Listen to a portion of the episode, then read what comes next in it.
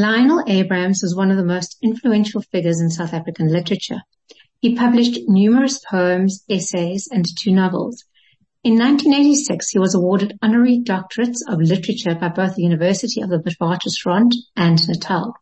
That was the year he also married Jane Fox, herself a literary figure, author of novels, biographies, poetry, and plays. When Lionel passed away in 2004, Jane began writing letters to him. She discovered those letters 17 years later and she tell, joins me now to tell me what happened to those letters. Jane, welcome and thank you so much for joining me. It's a pleasure. Jane, tell me first a little bit about how you met Lionel and your relationship with him. I met him through my best friend of the time, who was a homeopathic doctor. And she lived next door to Lionel's niece. And Lionel's niece asked her to come and see him because he was not recovering from a spine operation as he should. He was still in a lot of pain. And she thought that homeopathy might help.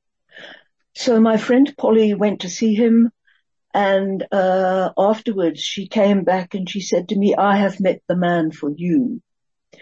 Well, that was all very fine because I was already married and had three teenage children. So I said, oh, that's good. You know, that's nice. Um, what'll I do with uh, Neil and the kids? And so she said, I'm not asking you to marry the guy. Anyway, through that meeting came about a meeting between me and Lionel and actually I agreed with her 100%. After three hours of talking to him, I really did want to spend the rest of my life with him, which is a bit weird. At my age, I was about 48 at the time. So you, the two of you married, um, and it was certainly a meeting of minds. Both of you eh, lived in the literary world. Um, tell me a little bit about your marriage. Uh, goodness, in what respect? I mean, um, he he provided the emotional support and I provided the physical support because he was a sufferer from cerebral palsy since birth. And he needed a lot of, he, he was very, very, his head was unaffected, but his muscles did not always obey his head. So he would have to be helped walking. He would have to be helped um, eating. He would have to be helped in many kind of um, unobtrusive ways that I could do. Okay, mean it was that kind of relationship. Yeah, we went to Israel once, and his cousin said to me, "Are you a nurse? Could you do these things for Lionel because you were a nurse?" And I said, "No, I only could do them because I loved him." And that was really the story in two sentences of our marriage. So he passed away in 1984, but you certainly weren't finished chatting to him. There were a lot of conversations you felt that still needed to be had, and you started writing letters. Tell me about that. I found them actually in my computer 17 years later, which was last year. And I thought about them, um, and I thought, gosh, these letters would be really interesting for other people to read. They were a tad sentimental, I suppose, but um, they, they, they, they do highlight kind of very intimate moments of our lives and my memory of them. So I interspersed the letters with little stories about our life to make it a bit more interesting and, and bodied forth, so to speak. And I was much encouraged you know, to get on and write them. The, right, the letters that you wrote at the time, what kinds of things did you deal with? In the letters themselves, my daily life, that's really what it was. I wanted to carry on sharing it with him.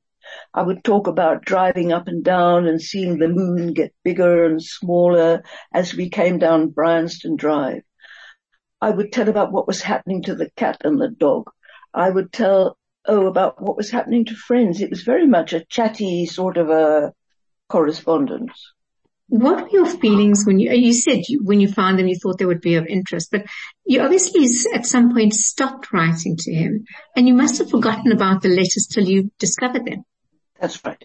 I only wrote for about a year and further away from me. I can't describe it exactly, but it didn't need to be quite such a everyday um, sort of an activity that I wanted to do.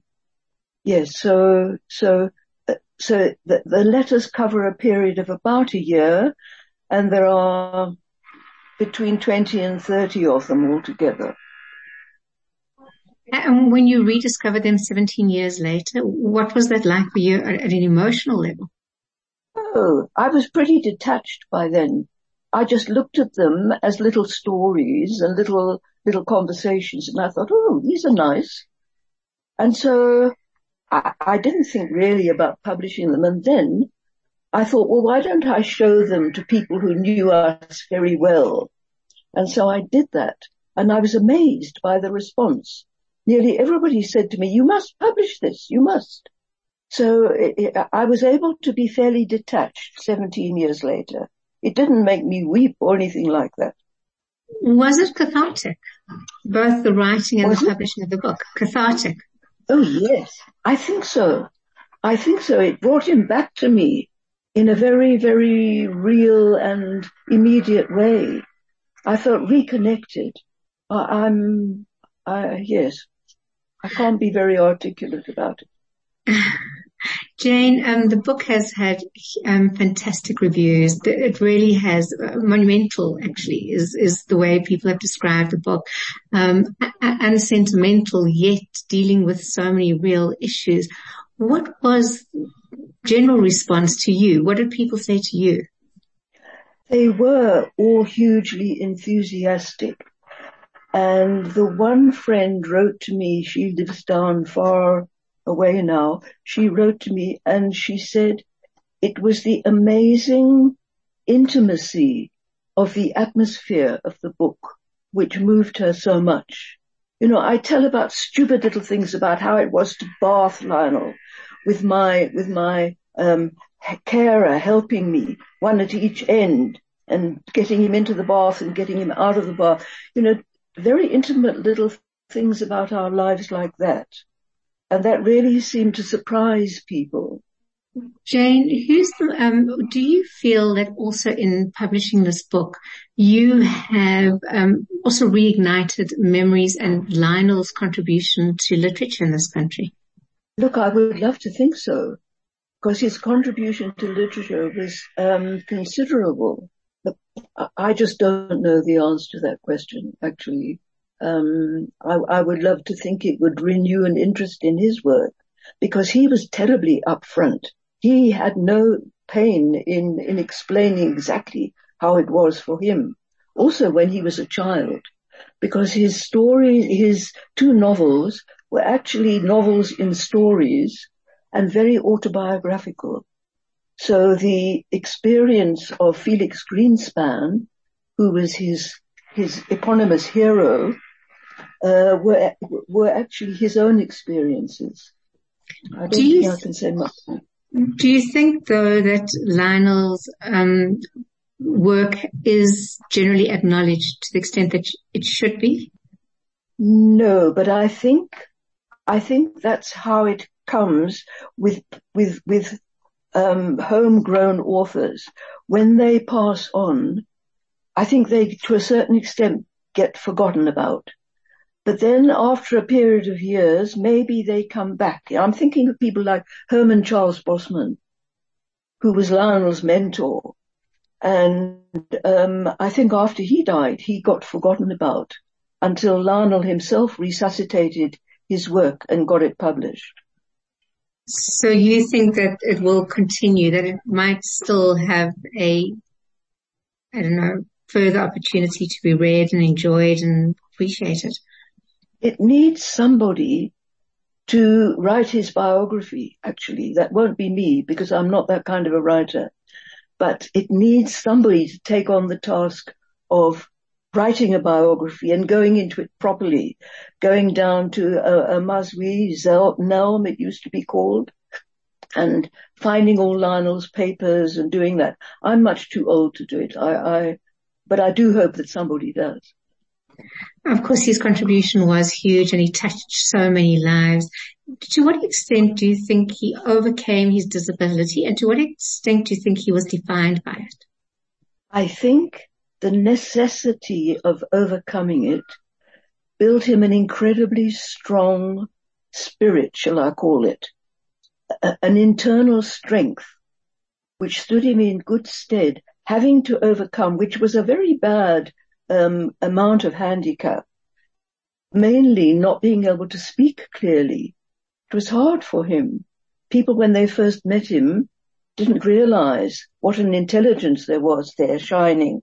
But, uh, yes, uh, I think he, he built himself an incredibly strong spirit. I think he completely overcame his disability as something very precious he gave to South African literature. He really felt him in the stream. He was in the stream of it and must help it along. And he helped so many other writers, especially the banned ones in the bad old days. Correct, Jane. Jane, if anybody would like to get a copy of your book, what should they do? They should actually, I think, if they're in the trade, if it's a bookshop, then they should approach Porcupine Press, which are the publishers. But if it's a personal person, uh, a person wanting it from me directly, I can supply. Should I give my um, email address? Sure. It's Renoster, which is the Afrikaans for rhino, R-E-N-O-S-T-E-R, at mweb www.co.za. Jane, my last question to you is, do you feel a vulnerability in publishing these letters, a, a personal sense of vulnerability? Too late now is all I can say. I'm very glad. I'm very glad they're out there. Are you glad they're out there? Well, um, it's absolutely intriguing. I'm certainly going to ask you for a copy of the book. Um, and thank you very much for joining me and, uh, yeah, talking about somebody who had such an impact on South African literature. It really is an honor to have you. So thank you so much for joining me. It's a great pleasure. Thank you, Cherise.